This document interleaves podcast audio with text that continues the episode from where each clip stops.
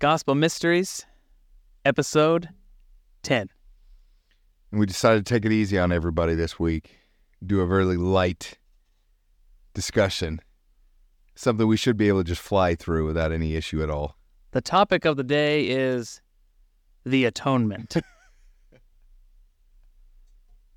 The hardest part about this topic was where do we even begin? Like, where do we start? the biggest, most profound topic there is. Yeah. And well, that that was the question. There's so many different aspects of the atonement. So, you know, we could probably have a whole podcast just on the atonement. so, where do we begin? What do we talk about? What angle do we take? Um, it was an interesting question. We talked about it quite a bit. We went back and forth on some different ideas. And so, one of the aspects that one approach we can take is just what is the atonement? Mm. And that's a really good Yeah. that's a really good approach.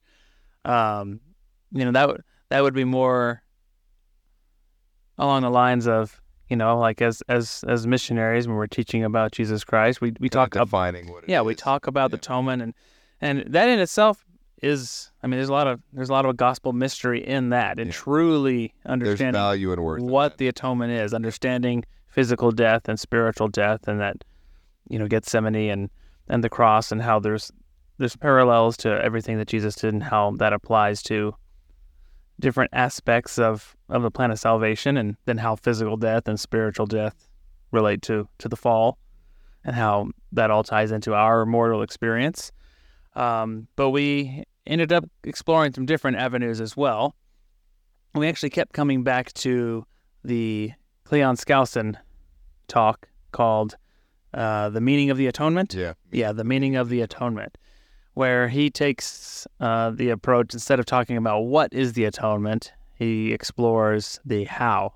How is the atonement? How does the atonement work? Well, how and then why? Like, be, once you understand some of the, the concepts he outlines, it's like, why did the atonement have to take place? Well, it kind of gets explained when you understand um, some of the foundations that he he sets forth in, in his in his talk, and it it has certainly been of worth to us to go through and really study that and study the scriptures that he clearly outlines that lead to the foundation of what he's discussing, and then that has kind of opened up our minds and and and our hearts to kind of some even deeper thoughts and and um, and clarifications in regards to the atonement that had just been of of worth to us and of value, and it, and it's just really helped open us up to just how great and magnificent the atonement of Christ really is. And the beautiful thing is, when you start talking about the atonement and the plan of salvation, you can just, there's so much to get into. And you can, I mean, we, we started talking about it and we just, we probably just spent an hour prepping to do this. And Yep. we kind of went down a whole lot of different conversations about, uh, just about the eternal round of the plan of salvation and, and how how it's an eternal plan. And I mean, we're going to get into some of this, but it just, you can get so deep into it and it's very profound. And then, and there's so many aspects that can just, you, there's so many different aspects and areas that you can be enlightened on and how, and how you really apply into different aspects of, of that eternal nature of the plan of salvation. And, and it's just amazing. Well, we, I think we found tonight just in preparation for this, kind of really going through and and you know people don't hear and they don't see how we go back and forth and we I mean we just kind of throw everything at the wall. We really just start thinking and, and throwing out all sorts of stuff and a lot of times stuff doesn't stick, but every now and then stuff does. And and tonight as we kind of discussed the atonement in particular and, and really got into some of the particulars it's amazing to me how really discussing, pondering, and putting your heart into understanding the atonement is, again, one of those topics in the gospel that opens the door to revelation and insight and inspiration and, and just being fed by the Spirit. And it's little by little, line upon line, but you, you start to receive truth and you're able to start connecting dots. And hmm. some of those things are meant for you, you know, individually, personally. It's not stuff that you might go out and openly discuss with others. But then there's stuff that just totally changes your perspective and you can start teaching and, and discussing the atonement in different ways with other folks that really is just in, impactful. And hopefully, we've got some of that lined up tonight. Well, what's amazing is that you discuss the atonement, but the atonement ties into every other part Yeah, of the plan, that's right. right? Because it's central. The atonement is central to the plan of salvation. So, and that, that was kind of that was kind of the question to begin with. Is Yeah. like where do you where do we go? We've had this one on the list since like day one, and Yeah. then we've just kind of continued to think about what's the best approach to even begin with with a with an episode on the atonement, and this is kind of where we settled for now, and I'm sure we'll have several more that we'll do after this. So to get started, we're going to open up here Second Nephi.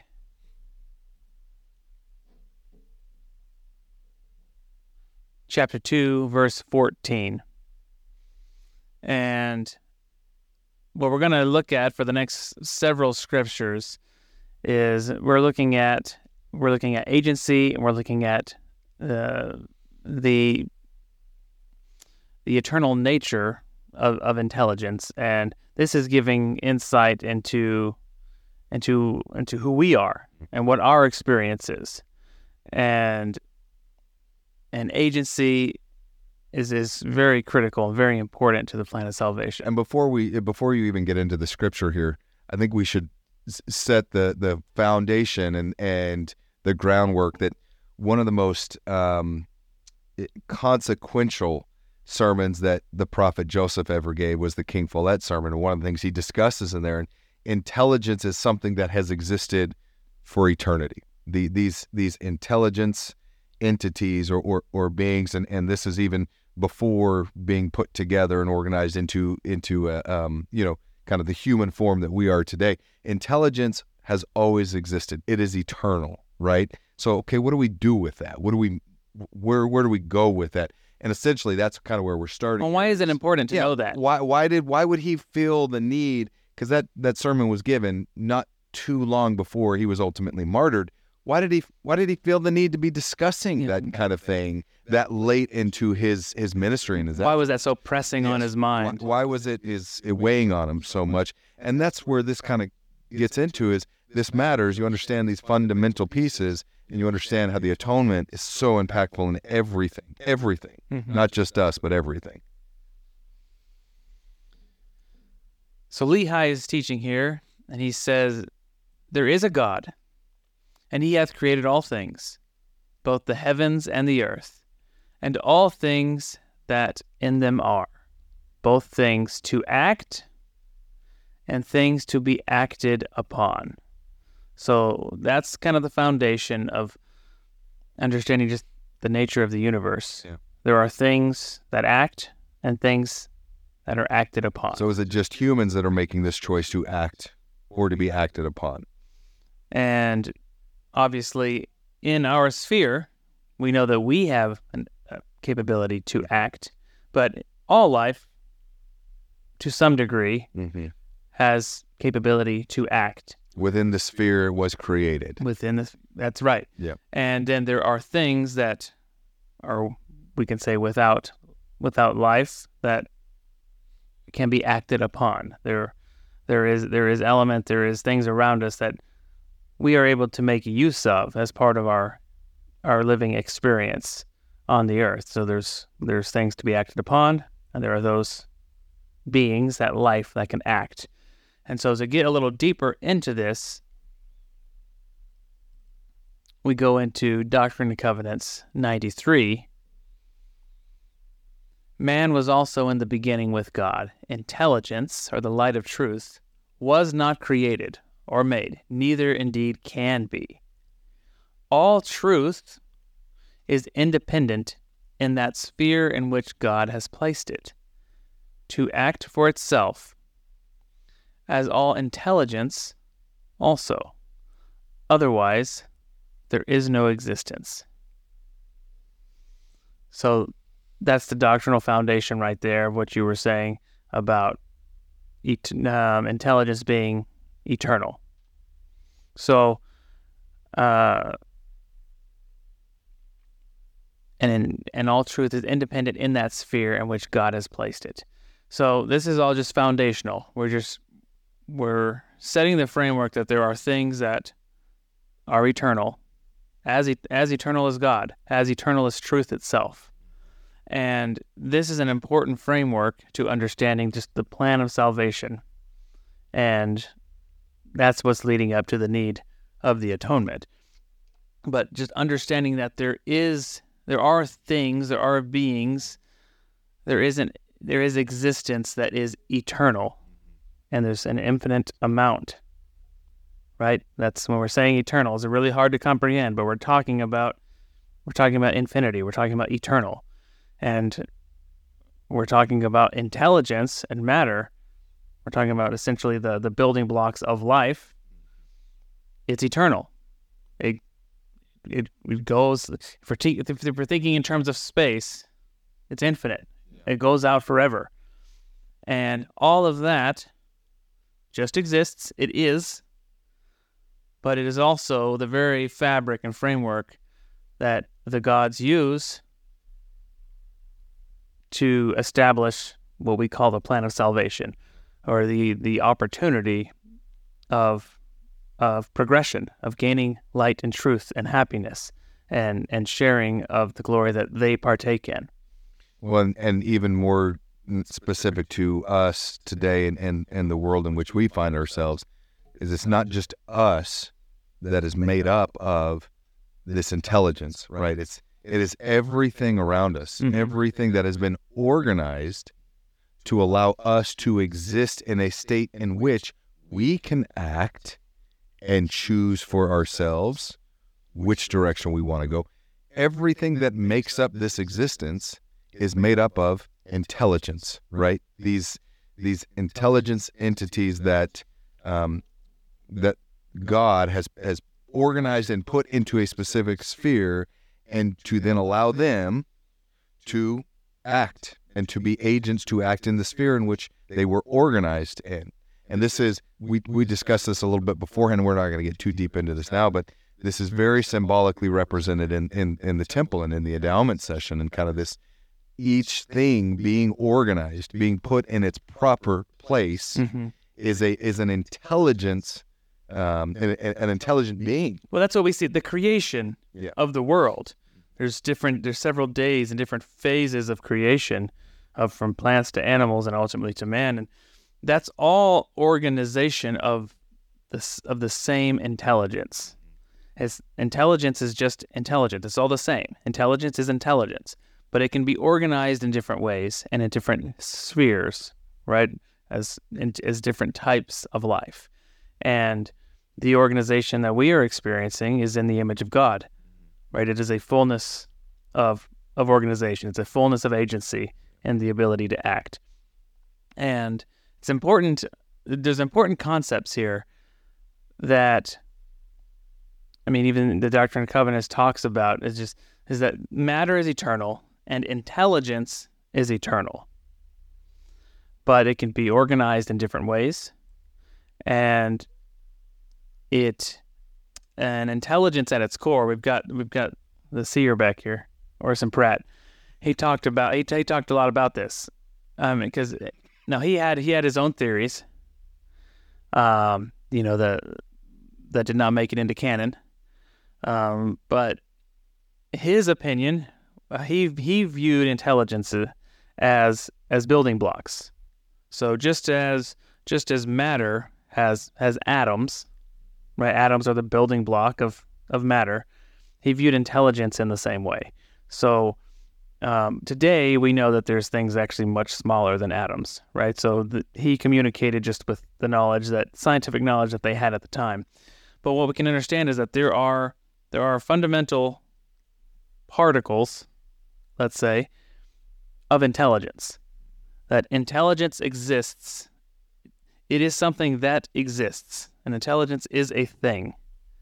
It's not something that we can see or observe. It's much, it's much finer matters, much smaller and metaphysical, you might say, than what we can observe with our eyes. But intelligence is something that exists. It is. It is eternal. And intelligence, just same way as atoms can combine with other atoms and make different elements, intelligences work the same way. Intelligences, they, they each have a capacity to act individually, but they can combine or be organized with other intelligences into different types of life. And in that organization, they act together as a single organism, a single life, a single identity. So we see that whether it's plant or animal or man, that is what we see happening in in the physical world. But that's what we that's that's the physics of the universe that we live in is that intelligence and matter, whether it's spirit matter, physical matter, those things are, are being organized together and life is being created and propagated through the natural mechanisms of, of existence. Yeah, I think Skousen says, does he, what does he use the term that, you know, this kind of the science of God or, or basically this is essentially, this is the process and, and the order in which God starts to put in motion these things, that it's not mysticism, it's not magic. There's, there's nothing mythical about any of this. Mm-hmm. It's simply the way in which spiritual and physical matter is organized and then put into motion, mm-hmm. right? Given that that life and that ability to begin to move, you know, and that, and that's essentially what God does is he he puts that into existence. He organizes things in such a way in which all of these parts work in harmony to to lead to a common goal. And what is that common goal? Going back to what we said at the beginning, it is this. It, it leads to the atonement because these these goals are all part of the plan of salvation. We're going to talk about that here as we go along, but but ultimately every intelligent intelligence, every bit of intelligence around us, it has a vested interest in the Father and in who he is and in the Son and who he is and the plan in which they've executed. Mm-hmm. Because every intelligence what what what does intelligence want? It wants to progress. It wants to become more intelligent. It wants to have more capacities. It wants to be able to act in further ways, to be more autonomous, to have to have more agency, essentially, more more more happiness with its ability to act and choose and and discern. And the plan of salvation exists for that reason, to allow intelligence to progress. And you know, when we read the Lord says his work and his glory is to bring to pass immortality and eternal life of man. Well, that's the that's the culmination. That's the fullness of the plan of salvation. Mm-hmm. That's that's the, not excluding everything. Well, that's else. the end result yeah. of inte- of what these intelligences are seeking and, and dreaming and hoping to go through and to become. Yep. Right. The the goal of all intelligence is to progress. Should be yeah. to progress towards the image of God. Yeah. To to that that ideal, and well, what we learn is that those intelligence they have a vested interest with the Lord to to participate in making the world a reality so that the plan of salvation can happen for those intelligences that are currently organized and going through going through mortal probation. Well, and we see this in the physical world around us too and don't eh, I'm not the biology expert here, but or or chemistry, but when we see how how matter, how the physical world around us operates, these these these elements, these particles, these these these chemicals, they're always seeking to come back into balance, right? They're seeking to to get back to where they know they should be, the culmination of what they're designed for, right? And when things get out of balance, that creates problems, and they seek then then to come back to that in which they were created to be. An equilibrium. Right? An, an equilibrium, right. And that's exactly what these intelligences are doing. You know, these these particles that make up life, they're seeking to do the same thing to get back to that that stasis in which they are maximizing the sphere in which they've been been designed and, and designated. That they're able to progress yeah. and then taking advantage of that progression, right? And that ex- those ex- experiences that they're going through. Yeah.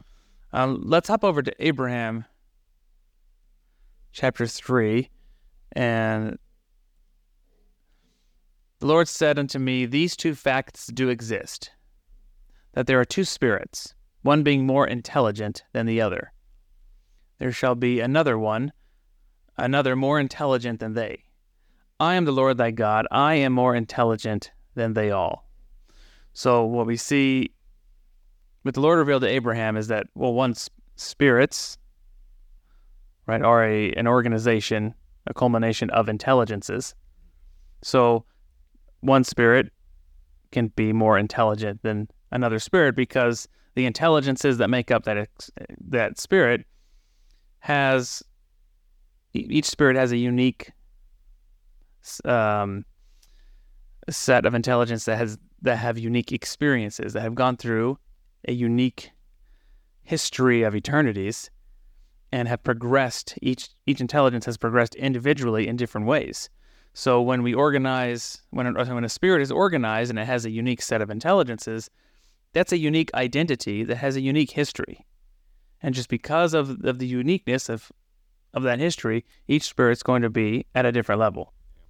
There's going to there's going to be some that have intelligences that have already learned to live higher laws willingly, and there's going to be some spirits that have not gone through sufficient experience to really uh, immediately gravitate towards living those higher laws. And of course, that matches our experience of what we see around us. That there are some people who are naturally more inclined to gravitate towards the gospel and towards higher celestial laws, and there are others who it's a it's a longer journey to get there. And this is, you know, again going back to why did why did Joseph take the time to to teach this shortly before he was he was martyred, and he he had an indication that his time was running short. You know, so it wasn't as though he was operating as if he had years and years and years left. But one of the things we see is this is a this is a significant departure in what what the restoration of the gospel teaches, as opposed to what most Christian or, or, or other religious faiths teach, where you are just kind of created out of nothing. And it's like, no, that's that's not exactly how it, it works. Not that we are at odds completely with that teaching, because the identity in which you are now, this culmination of intelligences in the form in which you are as an individual is unique. It has never existed before. There's something very special in, in so many ways about who you are as an individual. But that doesn't mean the substance in which comprises you, these, in, these intelligences, these building blocks that form you, they have always existed. They have they are eternal and they have sought to continue to progress eternally. So that is a vast departure from what other Christian churches teach.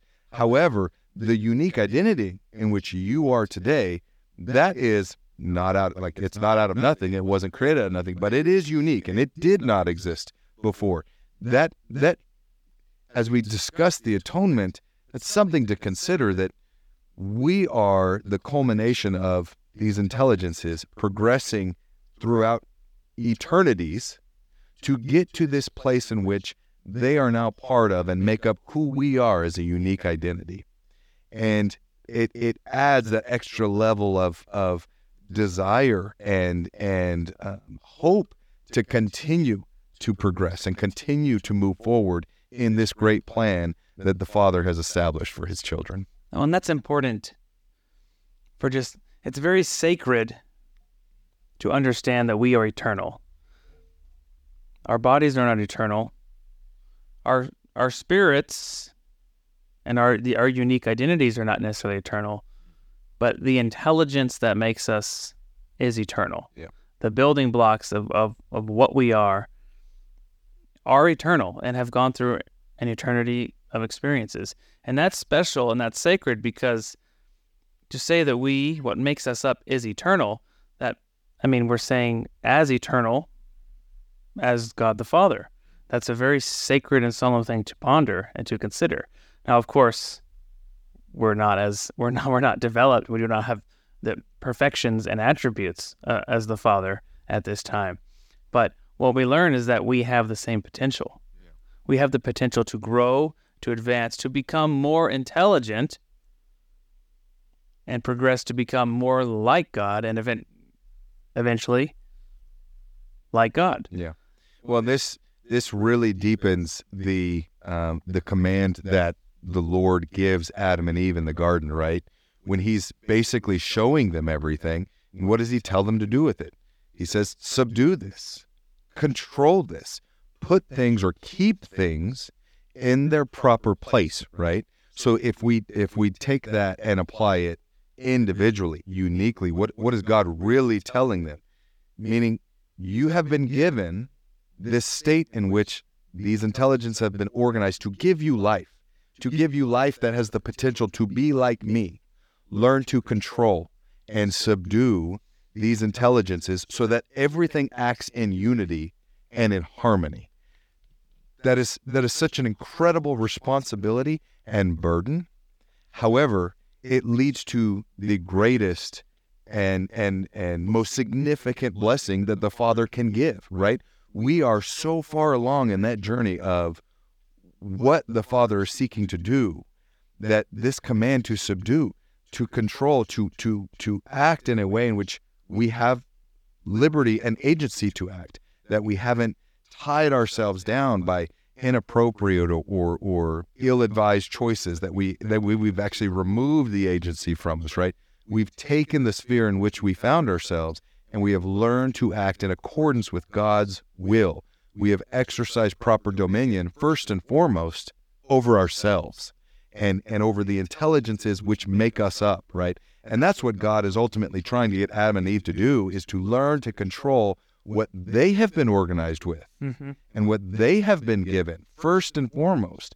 And if they can do that, then the rest is endless. Everything else they can achieve is, is endless. And and ultimately that leads to, well, now we need a savior, right? Because we'll not we'll not always do that perfectly and, and we'll discuss how that fits in. But you can see how understanding the building blocks of we are made of these intelligences.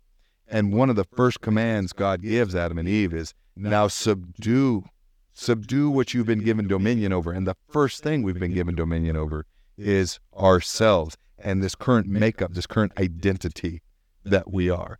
Doesn't don't seek to change who we are. Don't seek to to um, minimize or belittle who we are. We are who we are for a reason. It's unique, and we need to embrace it. But we need to learn to put it in its proper place and control it appropriately.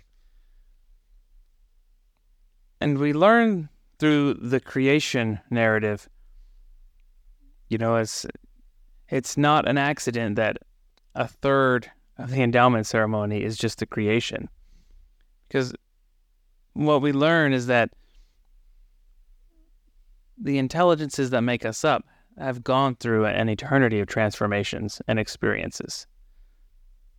And they've gone through that eternity of transformations and experiences to get here to get to where they are, to to be formed in the image of God.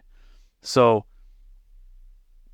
we should we should treat our identities and and these bodies and what we have and this experience as the most sacred gift that one could have.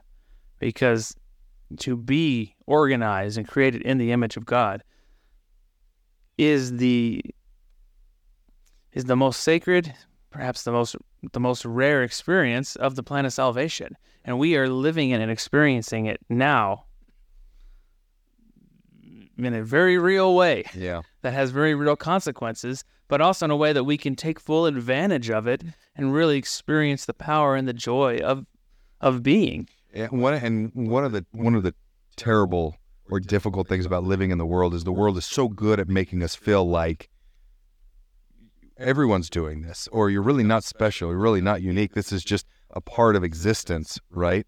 And and that is not what the Father or the Son seek to instill within us at all. Is that they are consistently trying to show us in in every ritual, every aspect of the, of the gospel, all of the commandments, all of the doctrine, all the ordinances we participate in is no, this is a unique time to be. It is a unique experience in which you're going through, and that we are called to take advantage of it, right? In fact, it's such a unique experience and so important that those of us who have this truth and this light, what are we called to do with it? To go give it to as many people as will take it and, and receive it, right? As many people as will listen, right? We're commanded to do that. And and so that is ultimately what we have to remember is in the mundane, in the day to day, and what we're doing with work and, and, and with school or, or whatever else we may be going through, we have to remember that this experience we're going through is a once in an eternity experience. I mean, this is such a unique place to find ourselves that we must take advantage of it and really look to the Savior and say, how can I maximize what I have been given, this gift, this temple that we have as our as our physical and spiritual body we've been blessed with? How do we perfect and take advantage of all that is being given to us because this unique identity, this unique culmination of these intelligences and who you are or who I am today, it's the only time it's ever going to exist. And we have got to take advantage of it and allow the atonement to really perfect it. And we'll we'll continue to discuss that, but that's ultimately what we're driving towards. And it's a difficult subject to discuss because it's very it can be very abstract. We're talking about eternity, we're talking about intelligences. So we're we've taken our time to try to ex- lay a foundation, ex- explain it the best we can. Yeah. Um, that can be easily understood, and also to avoid speculation on things outside of what is in Scripture, yeah. and, and, and and and and what is officially doctrine. But um, it's important to contemplate and to ponder these things because th- these are building blocks. These are fun foundational understandings of who we are as children of God and being created in the image of God. It's it's very significant. And the the more you start to understand it and put it together in the plan of salvation, it has very real meaning to our purpose and how to take advantage of of of being here. And when when Christ was with, with the Pharisees and he declared himself as you know as the Son of Man and he had he used phrases to recognize the glory that he had and, and who he was. They would they called him out for blasphemy. And he quoted the Old Testament and he said, Your poet said, Ye are gods, children of the Most High. This is what Christ was teaching when he said, when he quoted the scripture saying that we are gods.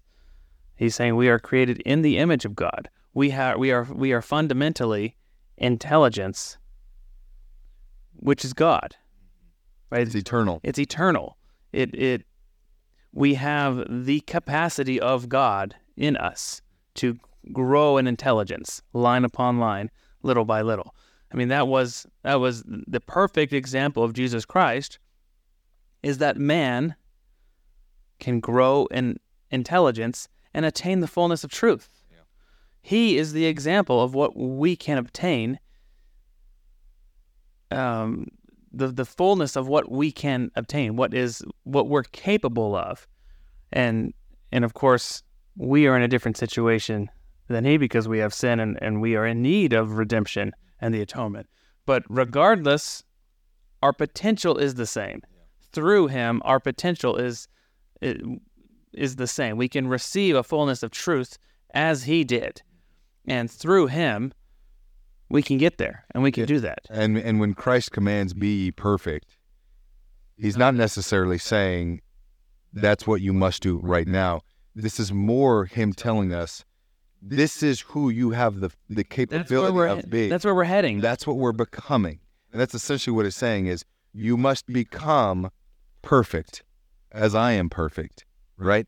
And he, and he knew that there was a process to obtain that but that the process exists and that we, by following him, can obtain that. And then once we obtain all that the Father has, which the Son has inherited, we will have, right? I mean, there's no limit to the the logical uh, conclusion to the command be ye perfect. Well, once we get there, what what limits us from being like Christ and being like the Father? Nothing at that point, right? And but but how do we get there? Being that we're fallen men and women, and that we have issues, and we and we sin and we make mistakes. Like what actually allows us to get to that point?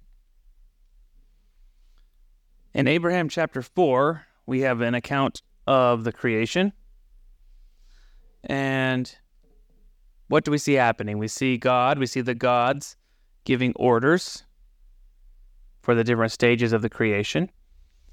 And after the gods gave the orders, what do we see? The gods watched those things which they had ordered until they obeyed. So what were they what what was obeying God's orders?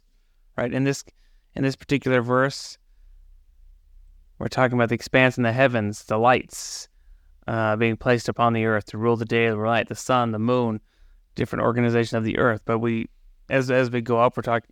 There's there's every day of uh, of the creation, right?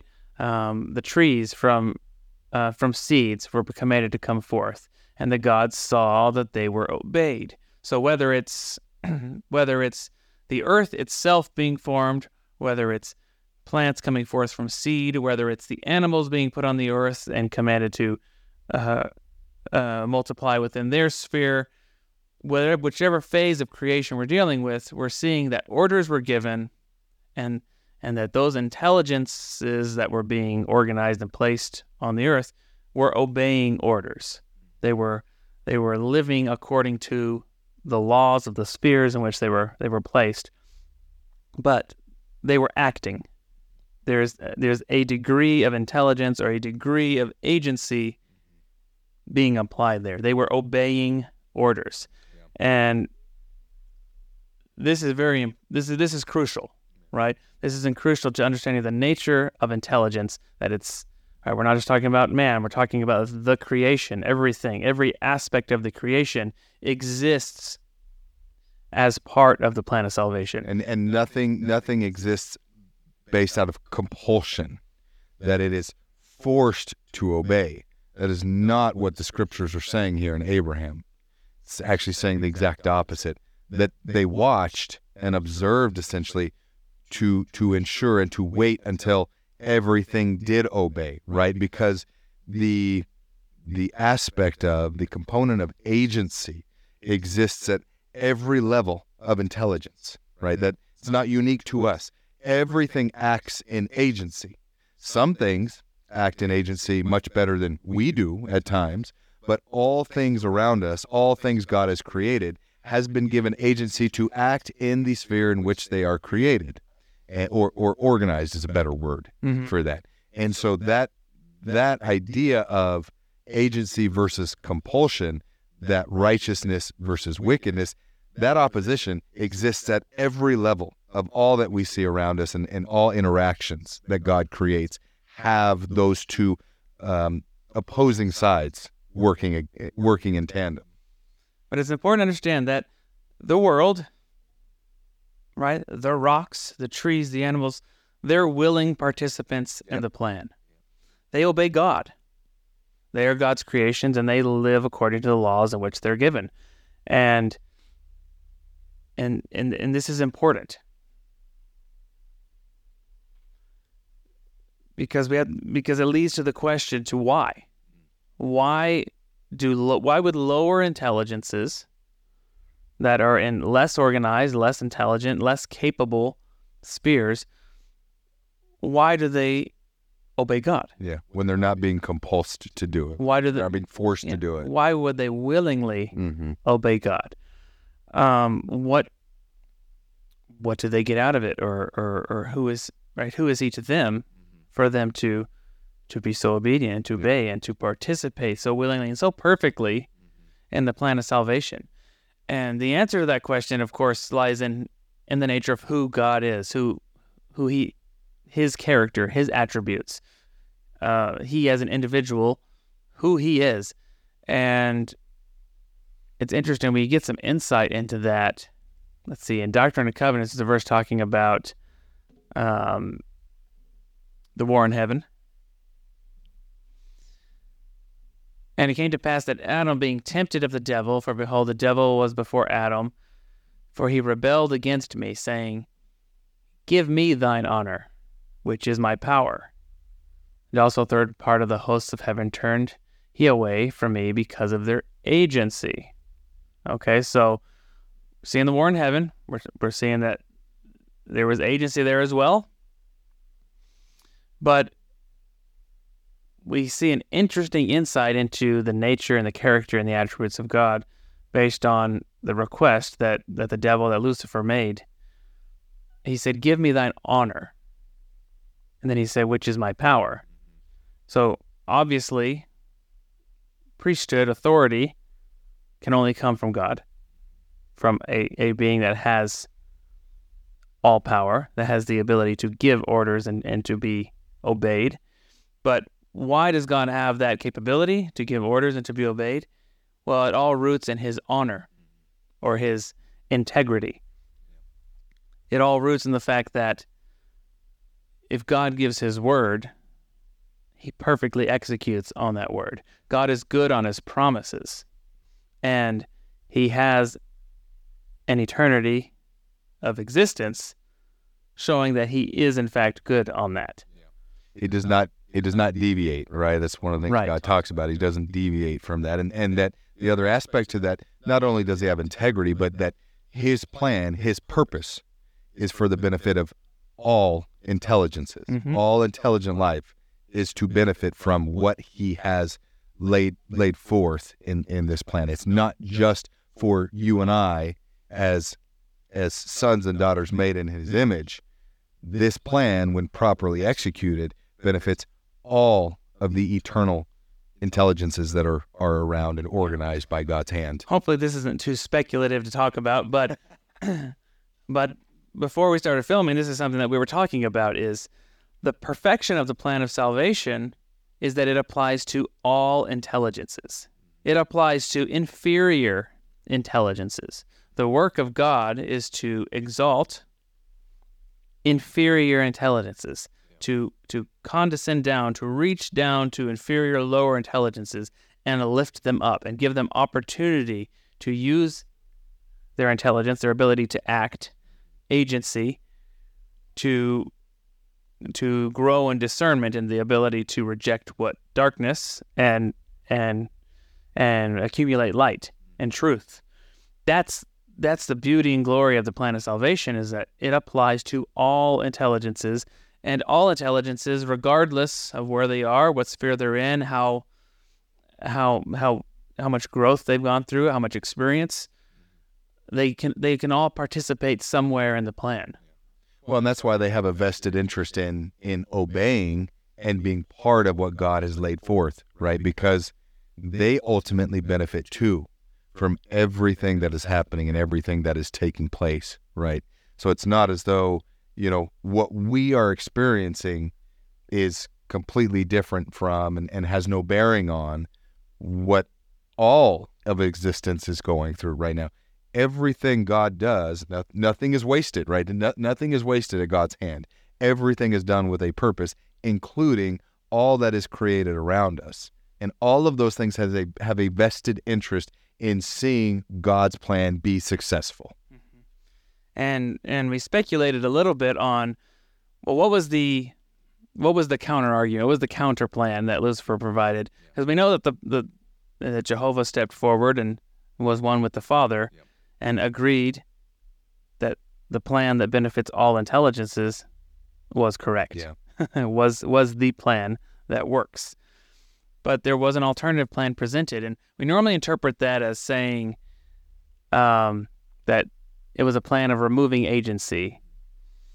Uh, we interpret that as coercion, meaning there would be uh, children of God would be forced into obedience. Um, but we were kind of speculating on maybe, you know, m- maybe there was an angle to that plan that actually was exclusionary. That maybe the, the the plan that Lucifer was presenting was a little more sinister in the fact that maybe it didn't even give a certain degree of lower intelligences opportunity to participate at all Yeah. in the plan of salvation. It might have been more elitist Yeah. in nature, where only greater intelligences and greater spirits that had capacity mm-hmm. Could fulfill the measure of their creation. fulfill their measure of creation would be participants in the plan and go forward and and that was a very interesting thing to to contemplate on because you can imagine if that was the scenario if that's what was being presented or if that's what actually was accepted as the plan there would be a complete rebellion in the order of the universe Yeah. Because all of these inferior lower intelligences that make up the matter that's organized around us and the planets and and and, and the universe They'd be damned at that if point. they were excluded from elements of the plan of salvation if there was not a fullness of opportunity mm-hmm. for those intelligences to progress they would have no reason at all to participate Yeah. and obey, God Yeah. at all. So what what so what that means is essentially that God would cease to be God. Yeah. He wouldn't be good on his word and his capability Yep. to exalt and, and to and to and there would be no reason for intelligences to be participants in the universal and, and eternal plan of salvation at all. And so the character of God, the fact that he has charity and love, and that his work and his glory is condescending and reaching down and lifting lower intelligences up. including us in that. That is the reason that he is obeyed and he is universally loved by all the intelligences in the universe. Yeah. Because they recognize his his power, but also his love and capability um, in in helping them progress. Yeah. Well, it, it this this makes it really a complete plan, right? It's really a fullness, and that's that's ultimately what what we're saying is that as we expand upon the conditions in which an atonement was going to be necessary, we're trying to set a foundation that we get so focused on us as as individuals and and other sons and daughters of God, but when we talk about the atonement being infinite and eternal, it what it what we're trying to say is this is this is bigger and beyond just us and what we need, and that's an important part of it. That's an important component of it. But everything around us would be in utter rebellion if the plan did not also have an effect to whichever degree it, it's allowed to on them and and on their progression as well and, and on their eternal welfare and and the fact that it does have an effect on all of the intelligence all that God has organized it brings in perfect unity and harmony everything working towards one goal a unified goal right that's that has kind of a zionist type feel to it but that's the point everything working in in one accord to move towards the the glory and the light that God is and that he's willing to offer. So from here, where do we go? Well, we understand we understand the intelligences. We understand why the universe is organized and why these intelligences follow God. And now we're starting to understand the plan of salvation a little better and how we fit into it, how we got here, the fact that we're here. What so now the next question is, you know, what are we experiencing? How do we get to where we want to go from here? How do we now work towards the presence of God or towards celestial glory? What is what is needed from us? And the a critical part of plan of salvation is these is is the eternal laws that exist between justice and mercy. So that is these are two concepts that we also have to exist to understand the need of the atonement. First, um, justice. Let me pull up here. Alma 42. Therefore, according to justice, the plan of redemption could not be brought about. Only on conditions of repentance of men in this probationary state, yea, this preparatory state. For except it were for those conditions, mercy could not take effect, except it should destroy the work of justice.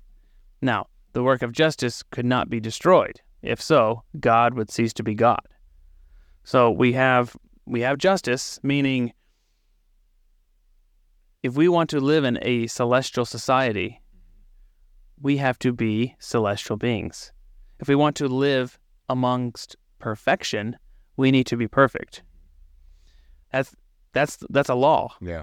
When God says, I cannot look upon sin with the least degree of allowance, he's not saying it because I, I, I just don't like it. He doesn't like it, but what he's saying is like, no, you literally cannot abide Mm-hmm. where I and others like me abide. It's a natural law. yeah, it's, a physical law. It's that- an there's eternal nothing law. he can do about it. You Mhm. know, it, it just is. That that's one of the conditions of of of God. And and again, this might be another area where we differ a little bit from our other Christian brothers and sisters is we don't pretend as though there are no limitations upon upon God or that that there is nothing that says there are boundaries here that must be worked within, right?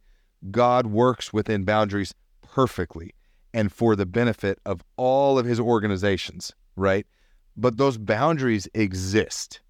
And he cannot abide outside of those boundaries because if he were to step outside of that boundary, he would now cease to be Mm-hmm. who he is, right? And then everything around us, all these intelligence, he has no more integrity. We would not obey him. We would not follow him. There would be outright chaos and Right. rebellion. And that, that's what it's saying here is that there are laws, and that's justice. These laws have to be met. It's it's just how it is. And mercy could not work in um so without conditions of repentance. So there there are these boundaries. There there there's ways that that mercy can work, but mercy just for the sake of mercy, meaning ah let them in anyways. yeah, exactly right. That doesn't work. It just doesn't work. That's the eat, drink, and be merry. For tomorrow we die, and God will strike, uh, you know, strike us with a few He'll forget, you know, few strikes, and we'll be okay. We'll be forgiven. It's like, no, that's not what this it, is that just it cannot work. I mean, God might even like Yeah, he might he be could. sympathetic towards. Yeah, boy, would that be nice? That'd be nice. But even he is saying that's that is not the way in which these eternal laws, these eternal boundaries, that's not how they operate. But what we see is that mercy does allow for us to become perfect and then be accepted. And through repentance, right, there is a mechanism through the atonement where we can be considered perfect, even though we have a past that is less than perfect. And that's mercy. Yeah. That's that's the aspect of mercy that's that still makes it compatible with justice. Um, and it has to be that way, or God would cease to be God. This takes me back to one of our earlier um, gospel mysteries podcast that we did, where we talked about mercy and and and the premise that we we used there was that mercy was always the plan, right? And we didn't really have time and, and the opportunity to kind of expound upon and extrapolate what what do we mean by that? Meaning, if there are all these lesser intelligences that God is seeking to help progress and to perfect, and ultimately in a form in which they are sons and daughters, spiritual sons and daughters of Him, where we can now become like Him. If He's seeking to bring all these lesser intelligences up to the level in which they can now be like Him, mercy must always be the always be part of the plan. Yeah. That must always be part because If there was no mercy, they would have to be perfect to begin with. yes, he couldn't take a lesser a lesser entity, a lesser intelligence, Well, a lesser light. That is, that is that elitist mindset that we were saying, suggesting that perhaps Lucifer was bringing to the table. exactly right. It's like, oh, let let's let's just exalt the intelligence that are already worthy of exaltation. Yep. Like that's that meets justice. Yeah, it does meet. There's but there's no mercy in that whatsoever. There is no mercy. There's no need for a savior. Mm-hmm. There's no need for redemption. It's exclusionary. It's elitist. But mercy makes the plan universal. yes, It makes it eternal. It makes it infinite. infinite. It makes it perfect. And later, further down in the chapter in 42, it says, Do you suppose that mercy can rob justice? No. It- mercy cannot rob justice. So there still needs to be progression. There still needs to be repentance. There needs to be an atonement. There needs to be a Savior presented in order for mercy to be compatible yeah, with justice.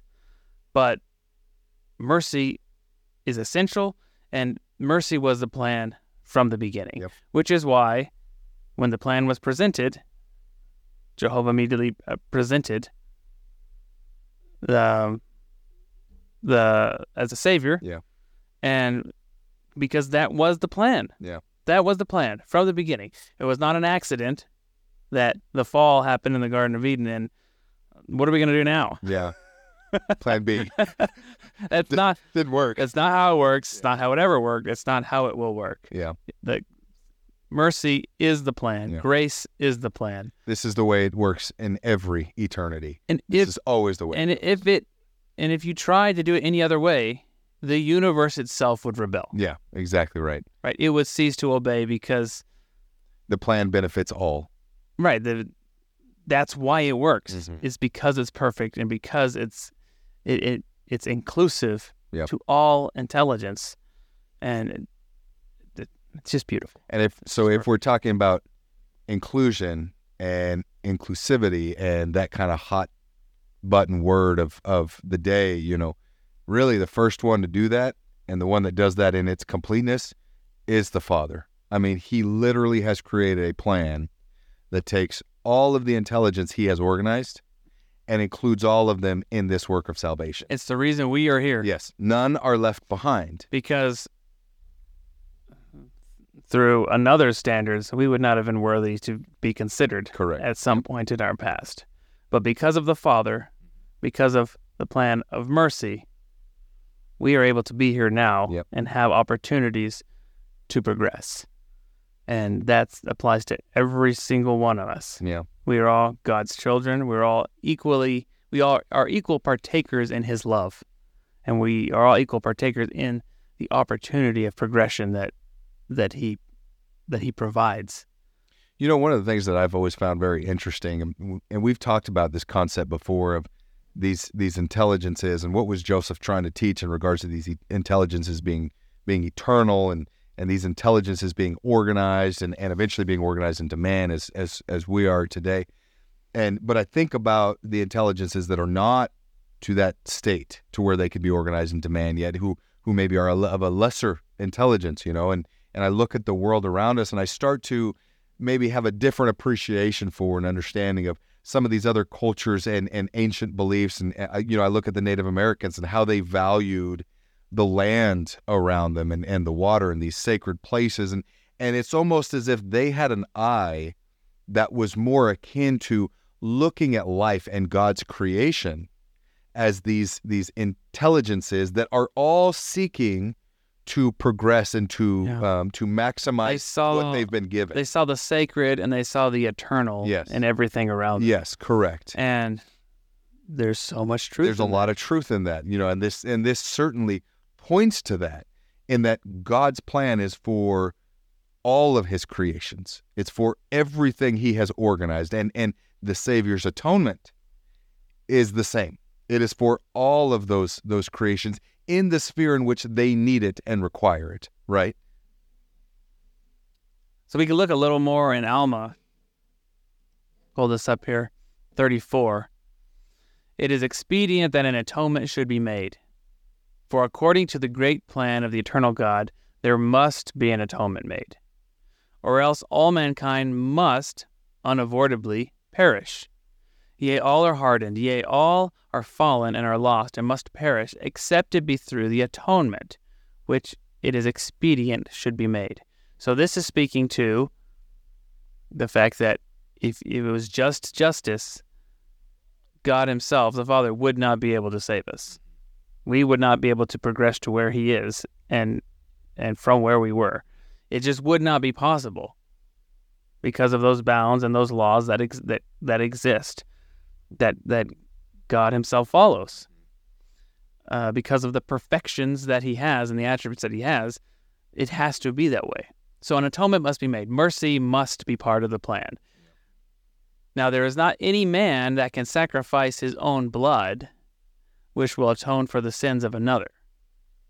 Now, if a man murdereth, behold, will our law, which is just, take the life of his brother? I say unto you, nay. And thus, let's read 14. And behold, this is the whole meaning of the law, pointing to a great and last sacrifice. The great and last sacrifice will be the Son of God, yea, infinite and eternal. And thus he shall bring salvation to all those who shall believe on his name. This being the intent of this last sacrifice, to bring about the bowels of mercy, and to overpower justice, and bring about means unto men that they may have faith unto repentance. Great explanations here about about justice and, and mercy. And interesting, so he's saying like no man can sacrifice his own blood to atone for the sins of the other. If if if you, if you murder a person, they're not gonna they're not gonna take the life of that guy, the murderer's brother, and say, okay, every debts are paid. That doesn't make sense. And and why not? Well, because we're all we're all equally sinful. We're all equally imperfect. That that, that doesn't even make sense, right? Uh, it, it just doesn't make sense that. Um, an interesting thing would be. So let's say you were at you were at trial, right? And and and the defense brings in the brother of the murderer and says he's willing to to to go to jail on behalf of his brother as the murderer right? The, the, the that would get a laugh. Yeah. Like that doesn't even make sense. But what would be crazy is if someone of a very, someone very important, if someone very influential, let's say uh, the president of the United States, or let's say uh, uh, the the king of the nation comes in and says, "I'm willing to go to jail that this that this man may be free." Well, that's got weight to it. Yeah. That's I mean, let's say it's the king or the president, someone who, who is responsible for the execution of the law. you may say that's not correct, but that's got weight behind it. That's all of a sudden you all of a sudden you have people considering why. Yeah. What what's what's so important about this man that that the president would come in here and be willing to go to go to prison so that he may like what what even though he he committed this big sin, does he have something so great to offer society that he needs to be mm-hmm. among us? As a, like it, it it's it forces the question of what why mm-hmm. why is this why is someone so great and so noble and so powerful why are they willing to to sacrifice all they have for for this murderer this person who doesn't deserve any any mercy at all and so we, very different scenario than just some Joe Joe Joe Schmo coming in and say, "Oh, I'll go to I'll go to jail for that person." No weight whatsoever, nothing to nothing to consider. So that that's kind of the scenario we're shifting into as to as to why and how Jesus was able to be this great last sacrifice that the law of Moses pointed to. Because if it was a man, a normal man, if it was you or I, has no weight behind it. Has no weight, has no meaning. Um, it would it would do nothing um, you you you could sacrifice all men on earth and there would, there would be no value yeah. because we're all in the same boat right there we have nothing to offer the universe mm-hmm. right there's nothing there's there's no weight or importance behind who we are in that sense well and taking your analogy even a step further if the king came in and he was a wicked king then people might laugh at it and say that that doesn't matter we, or or it means nothing to us if you're willing to do it because we don't like you anyways, right? But if the king stepped in and let's say that king happened to be a perfect king, one who had always done everything right by his people, whatever the situation was, whatever whatever demand for justice was seeking to be satisfied, there's instantly a level of reverence given when somebody at that level, with that level of perfection and love and charity and service says, I will do it on behalf of so and so. You know, now all of a sudden you don't just laugh at it and you don't mock it. You say, okay, wait, there's something here. There's weight and authority here. Why are they doing this? What do they understand that I don't understand because I have respect and, mm-hmm. and I honor this person because I know who they are so what do they see that I don't see? You know, what are they? Why are they willing to do this when I wanted to throw the yeah. book at them? You know. Well, I'll and let, let's take it one step further still. Let's say that universal king steps into the courtroom. He's universally loved, and then he steps into the courtroom and demands that he be put in prison in place of the other. Mm-hmm. Not suggest, but he comes in with. So like that would to everyone who was in that room would be taken aback. Yeah. And they would they in a sense they would be devastated, mm-hmm. but at the same time they would honor it because they have so much love and respect for this for this just king. Yeah. And that's I think that's I think we're getting closer to the picture of of what was happening here with with Jesus and why he was able to perform that atonement for us. Yeah. And that goes back to who who is Jesus. Yeah. What makes him special? Why was he able to offer himself and be that great and last sacrifice? And well, it's what Alma says here. He's the Son of God, meaning the only begotten of the mm. Father, the literal Son Yeah. of God the Father. And there's a lot. I mean, there's a lot to unpack with what that actually means. Yeah. But but what we know is Jesus declared himself as the great I am, Jehovah, meaning he had with him, he attained to a fullness of light and truth. He was viewed by the intelligences. He was universally respected and loved and viewed as a savior and a god. Mm. He was satisfied all the demands of justice. he was not a peer Yeah. to lower intelligence. Mm-hmm. He was the author of the plan. Yeah. And he had a history of perfection. Yeah. And of, of being true and, and integral to his word Hmm. and his capacity to make the plan work and to make good on the purpose of the plan of bringing progression, exaltation to lower intelligences. Well, and, and here when it when it says mercy which overpowereth justice, first I just like the imagery and, and the concept of there is something greater than justice, as important as that is, and those boundaries that we discussed, those boundaries must be in place. But the thing greater than justice is mercy. One, that teaches us from an individual personal perspective. There are times in our life when we seek out and want justice. You know, we want to demand that as well. But there's a greater force in the universe than justice, and that is mercy. We need to remember that.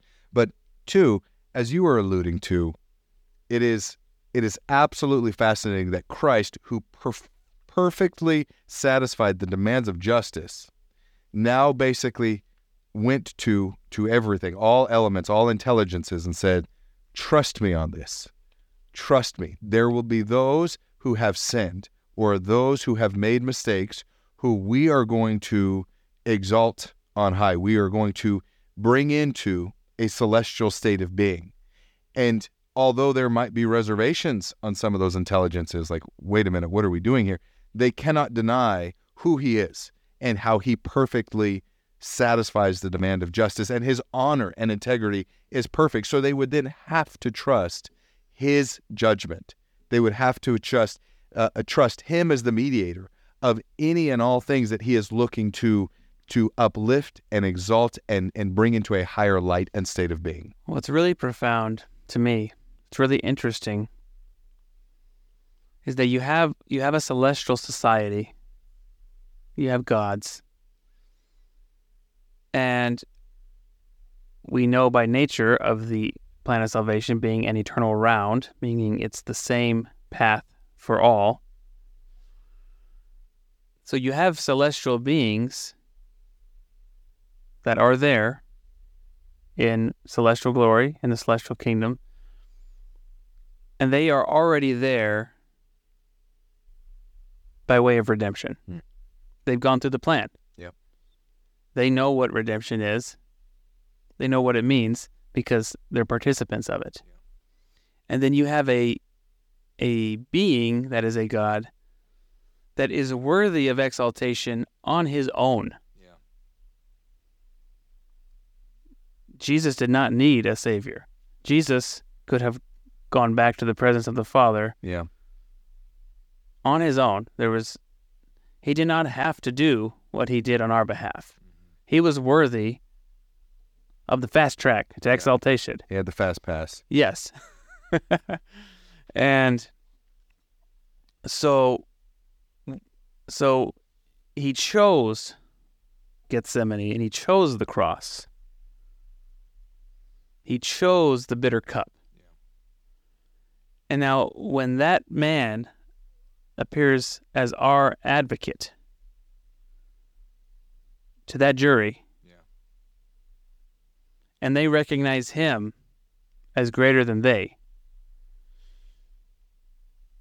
that has power. Yeah. And that is how mercy overpowers justice.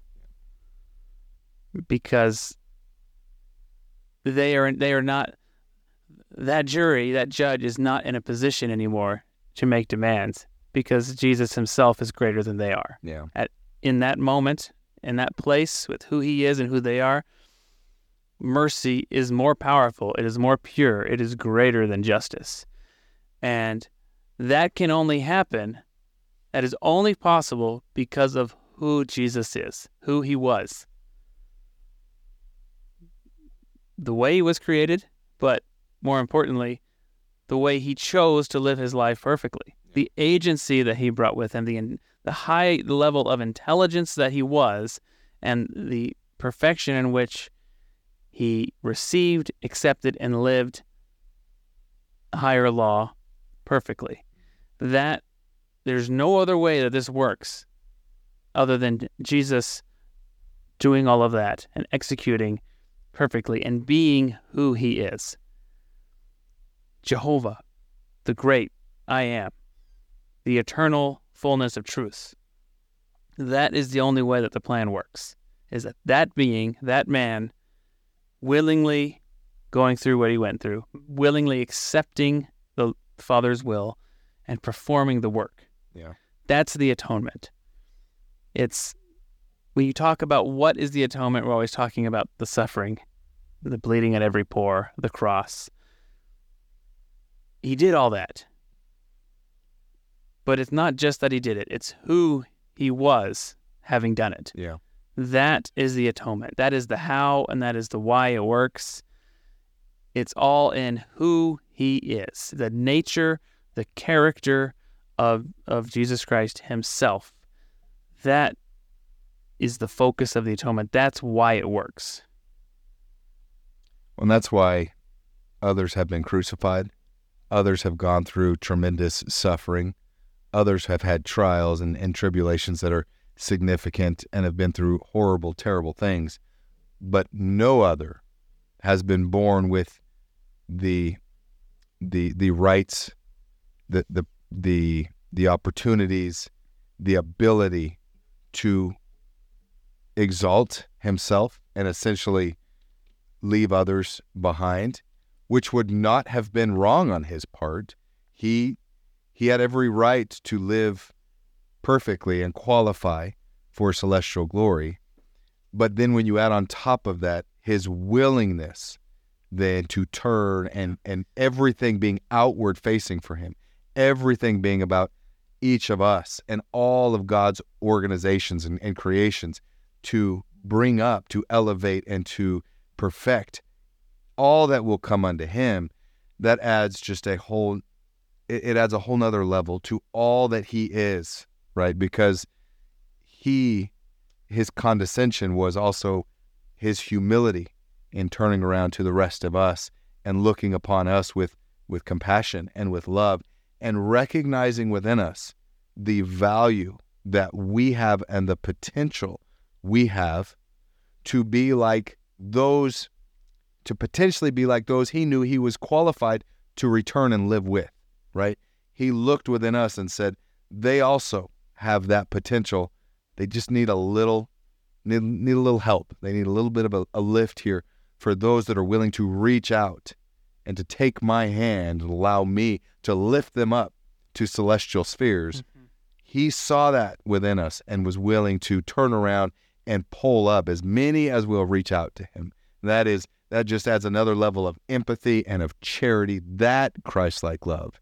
I mean, that's what we're talking about was have Christ-like love, meaning yes, you could go on and you would be justified in going on the path that you're going on, but Christ-like love is stopping, turning around on that path, knowing, you know, justice says you can keep going, but then turning around and stopping for somebody else, for someone else who needs help along the way and somebody else who needs your assistance because maybe you're a little further along or maybe you have a little more light and knowledge than they have and they need somebody to help lift them up and get them mm-hmm. to a place where they can trust in the Savior the way that you do. There's no greater love than giving your life for your friends. Yeah. And sometimes that doesn't mean death, like dying for your friends. It means giving what you have. Your heart. Yes, your heart, who you are sacrificing your heart. That broken heart and contrite spirit we talk about with going to the Lord with that.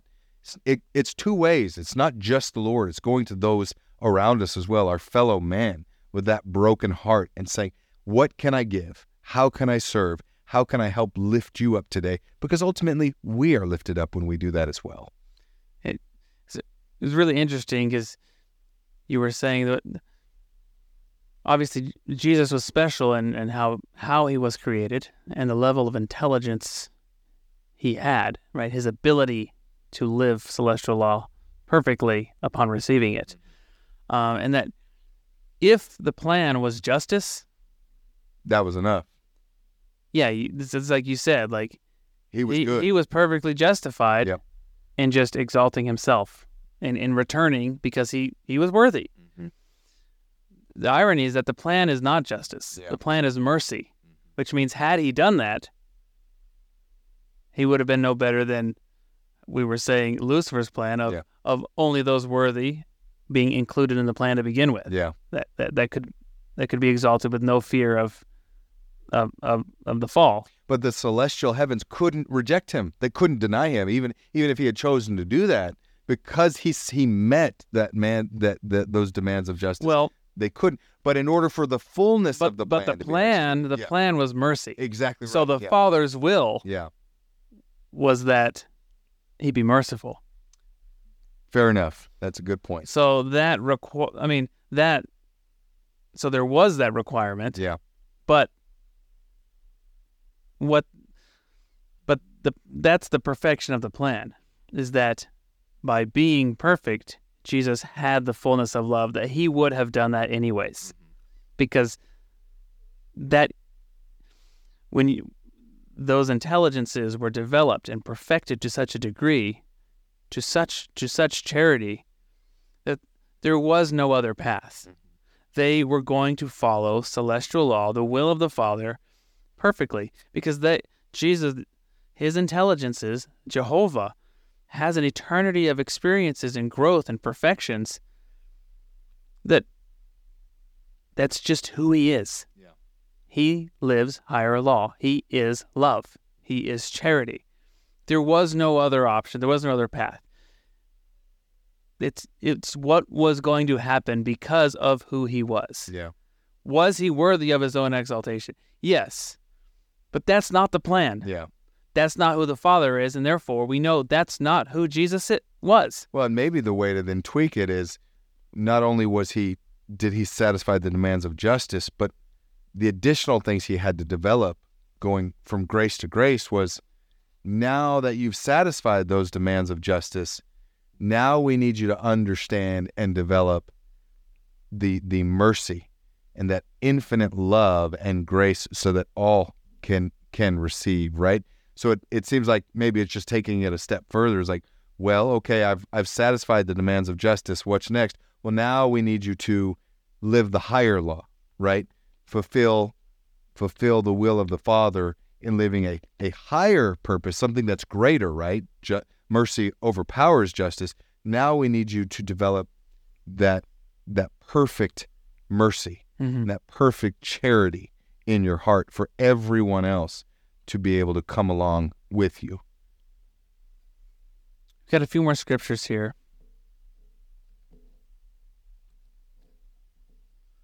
Listen to him who is the advocate with the Father, who is pleading your cause before him, saying, Father, behold the sufferings and death of him who did no sin, in whom thou wast well pleased.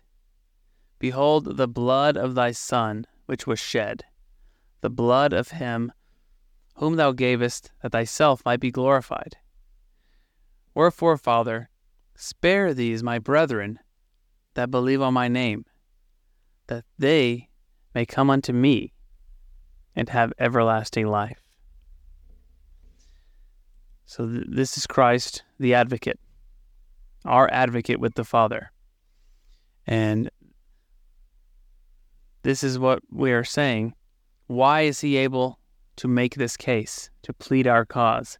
Because of who he is. Not just what he did, who he is having done it. This is why it works.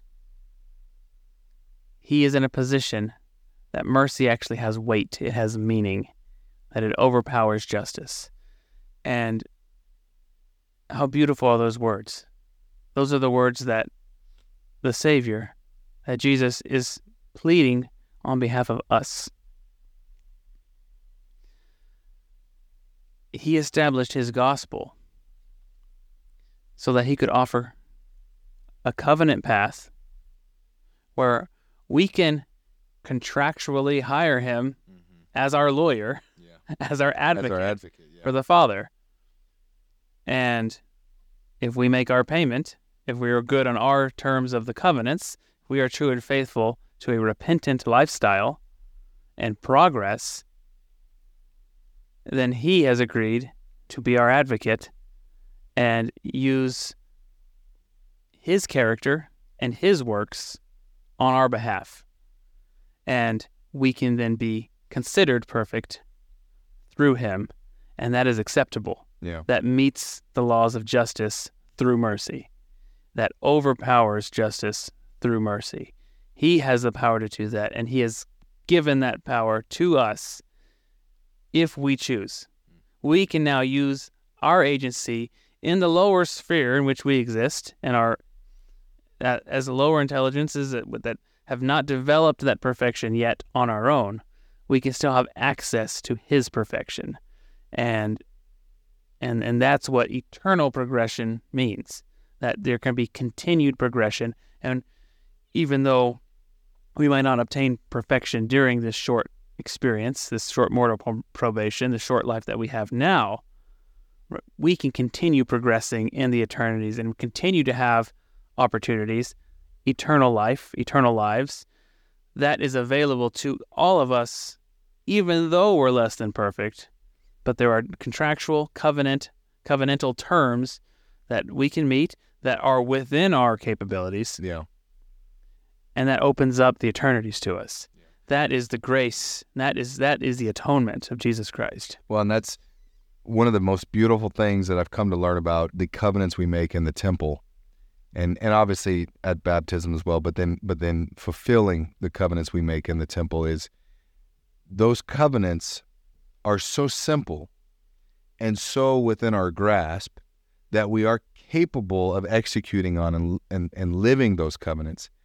But it doesn't stop there because as you then do that, your love, your ability, your your desire, it deepens, it grows. You become um, better able to more perfectly, more adequately live the law, be obedient. You know, and as you do that, then you kind of reconsider those covenants. Okay, what does it mean now to fulfill this covenant? What does it mean to fulfill that covenant? You know, for instance, you know, law of consecration.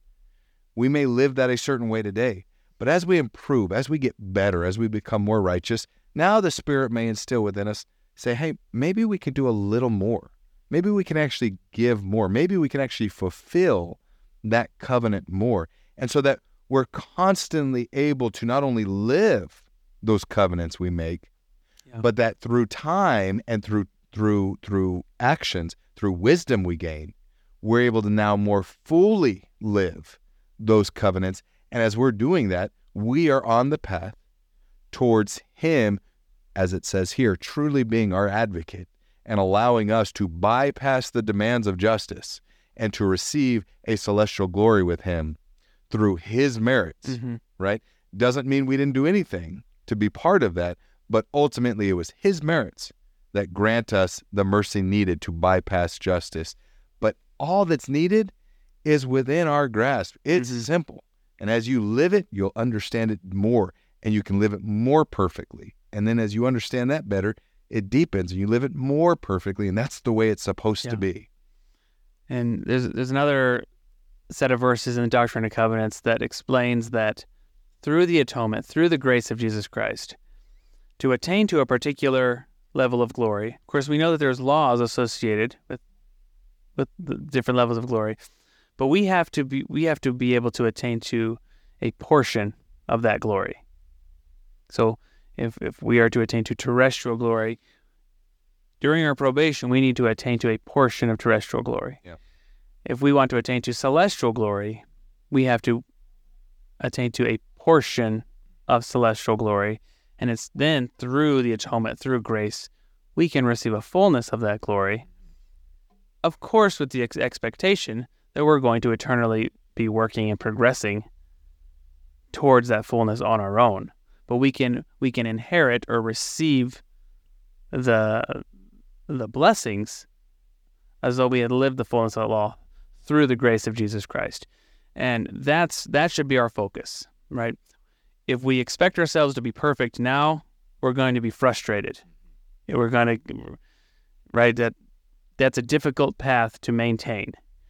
If we understand mercy and we understand grace, that enables us to accept ourselves as who we are and work towards being better. Yeah.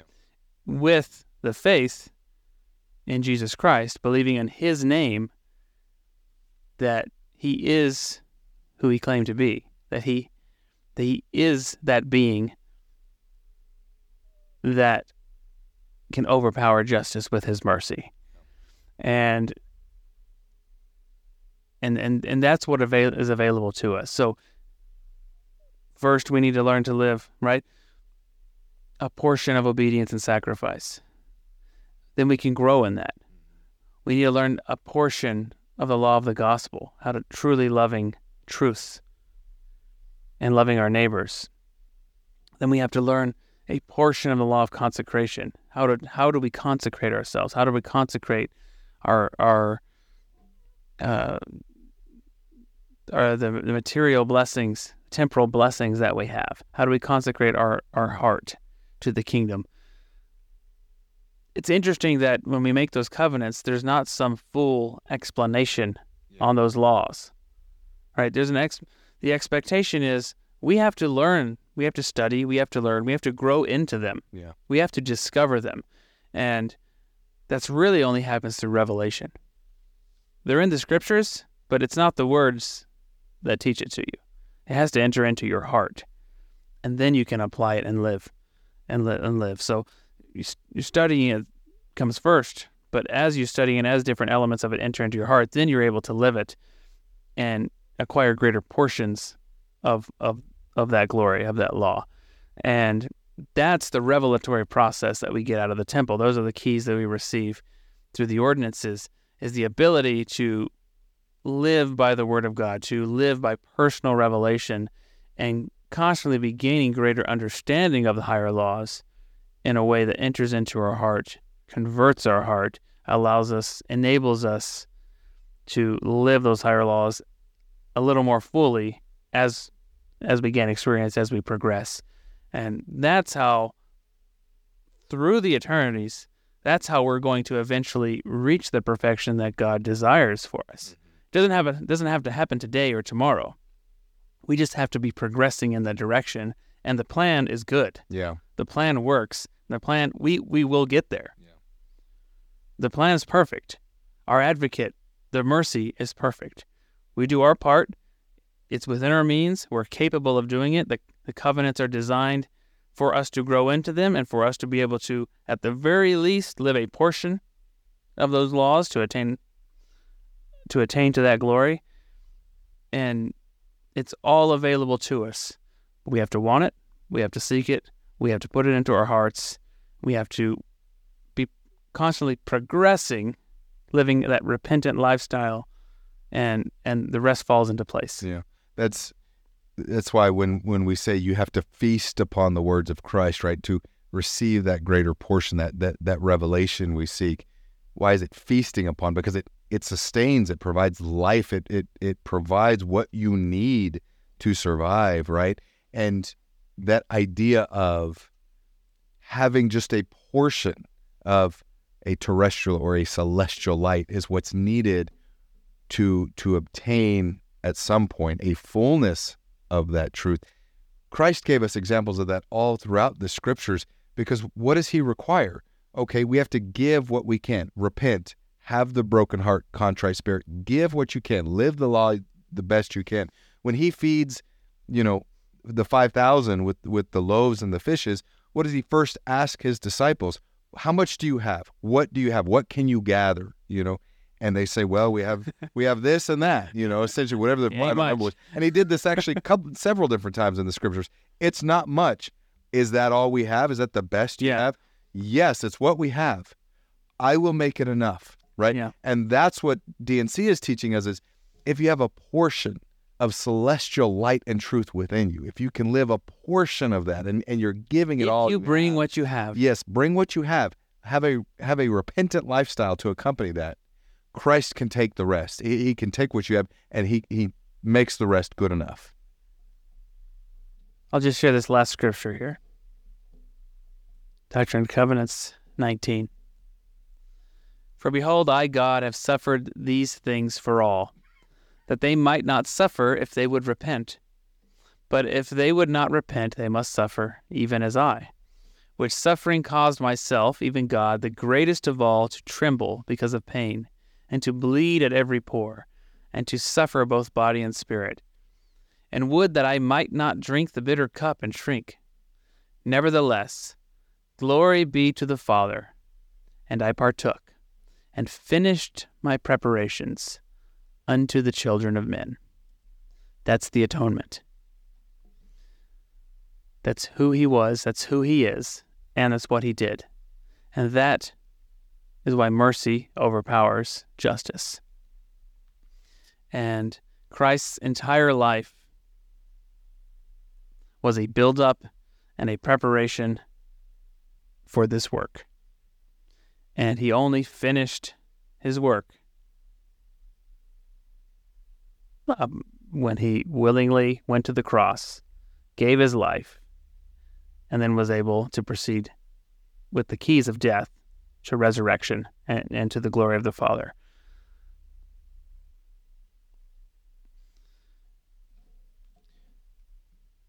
The to kind of to kind of bring this back full circle with how we started. I'm just trying to think of the best way to, to put all this together, but this whole idea of celestial beings, perfected, exalted beings who have reached the culmination of what all other intelligences seek. They desire for all to partake of that in which they have.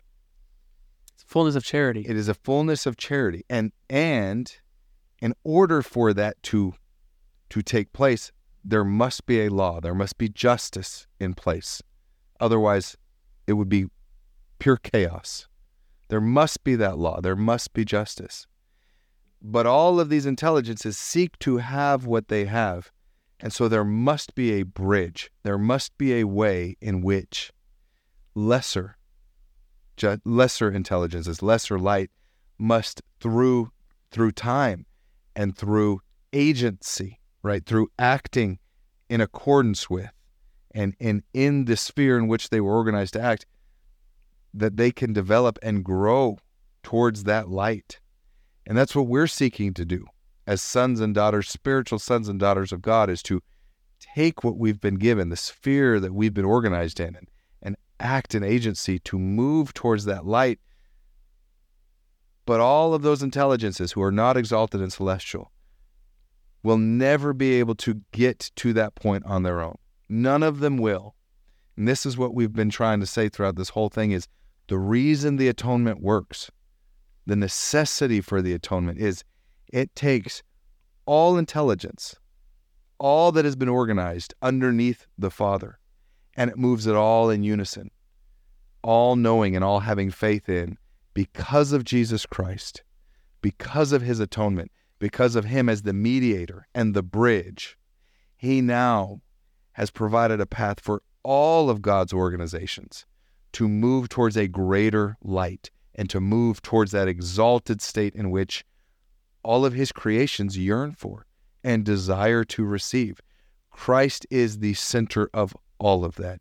He and and who he was and is as the literal son of God puts him in a unique position to satisfy both those who have an exalted state of being and those of us down here who don't but desperately yearn for it.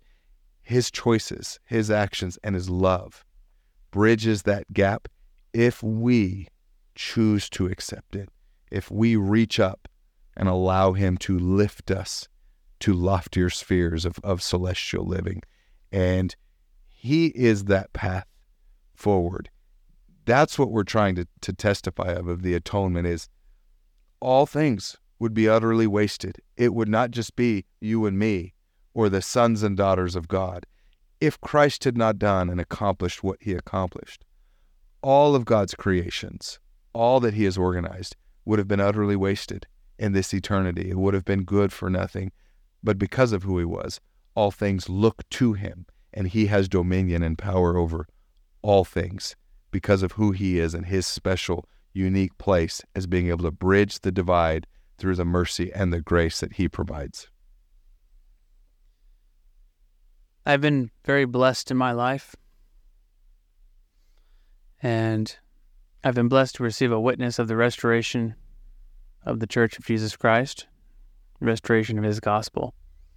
And with that comes knowledge of him as the Savior and the work that he has done. And honestly, I feel I feel I have such a long way to go to truly comprehend the atonement and truly be able to have the gratitude that it deserves. It's something that I I desire and that I, I I seek to grow in every day. But I have enough to know that it's true. I have been given that much, and I I'm I'm so grateful for what Jesus did for me.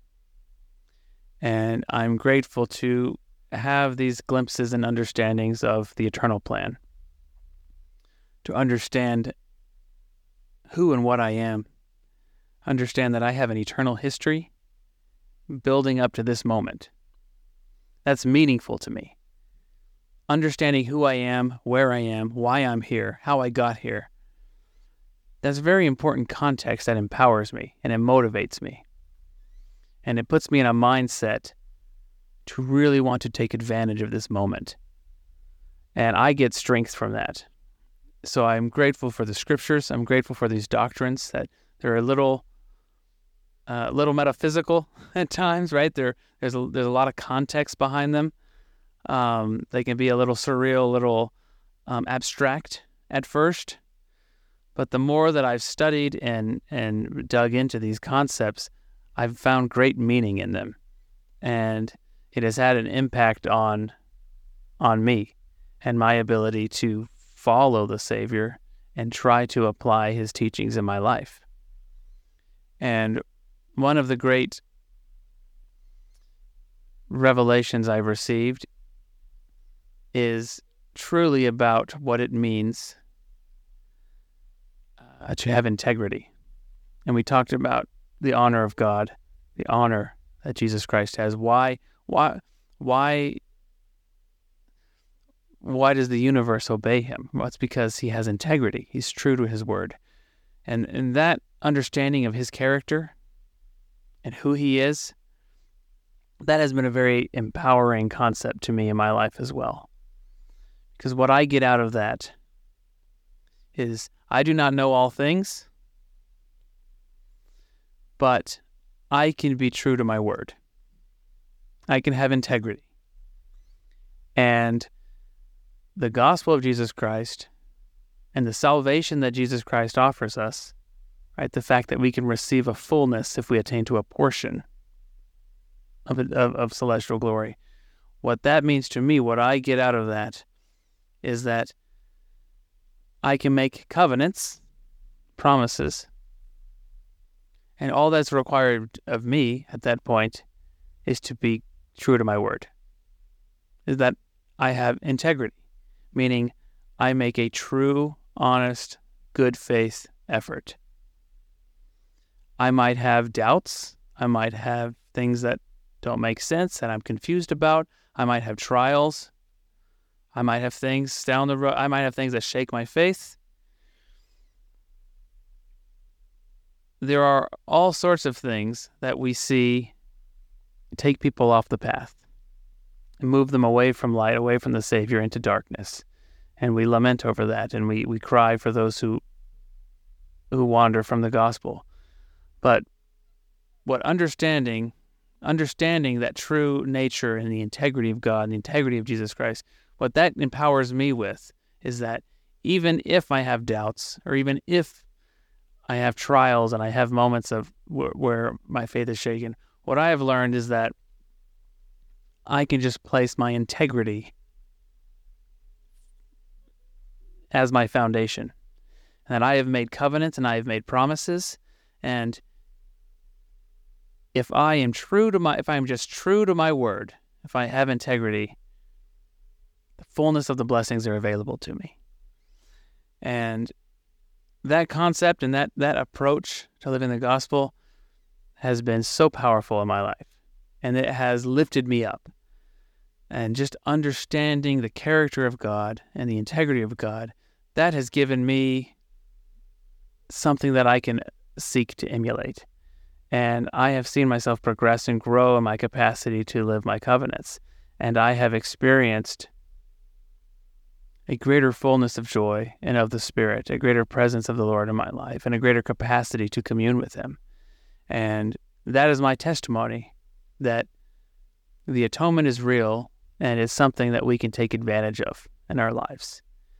And it's not just what He did, it's who He is having done it. And it's His character. And it's that fullness of love, that fullness of integrity that I that I adore, that I worship, and that I seek to emulate in my life. And I I know that his character is true, and I find I find personal power in that. And I share that in the name of Jesus Christ. Amen. Amen. And I might just quickly just add and second that to it is strange and humbling to think that this this this entity, this person that we have described in Christ and who he is and what he has done, and how all things look to him for salvation, how yet he is capable of and willing to have that unique individual relationship with you so that he can transform you as an individual and turn you into a, a new creature, a better creature, and to prepare you to return and to be with him. And somehow he does that one by one.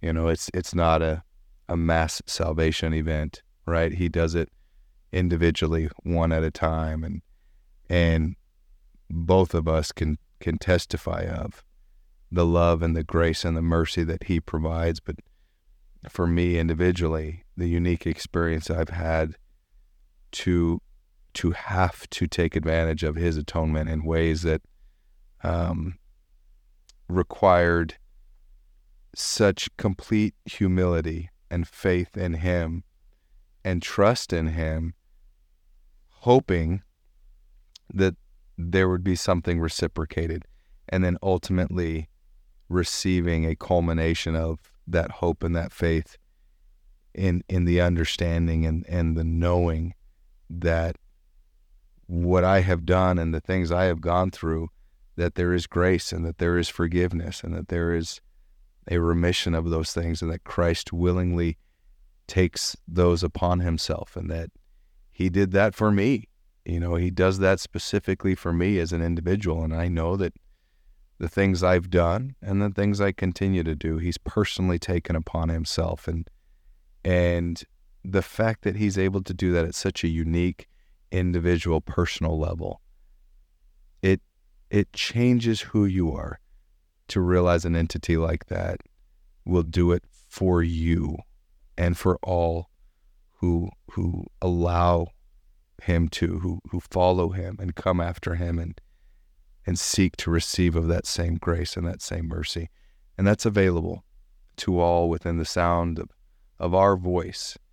And when you receive that grace and that mercy and and you start to apply the atonement into your life, you you literally can become a new person. And that's something I think both of us can testify of is that you know, people don't change. Well, Christ can change people. Like you you do a little bit of your part. You you give up your heart a little bit. And yeah, on your own without anybody else, you wouldn't change, but with Christ, you could change and he'll make you into a new creature. And I testify of him in the name of Jesus Christ. Amen. Amen.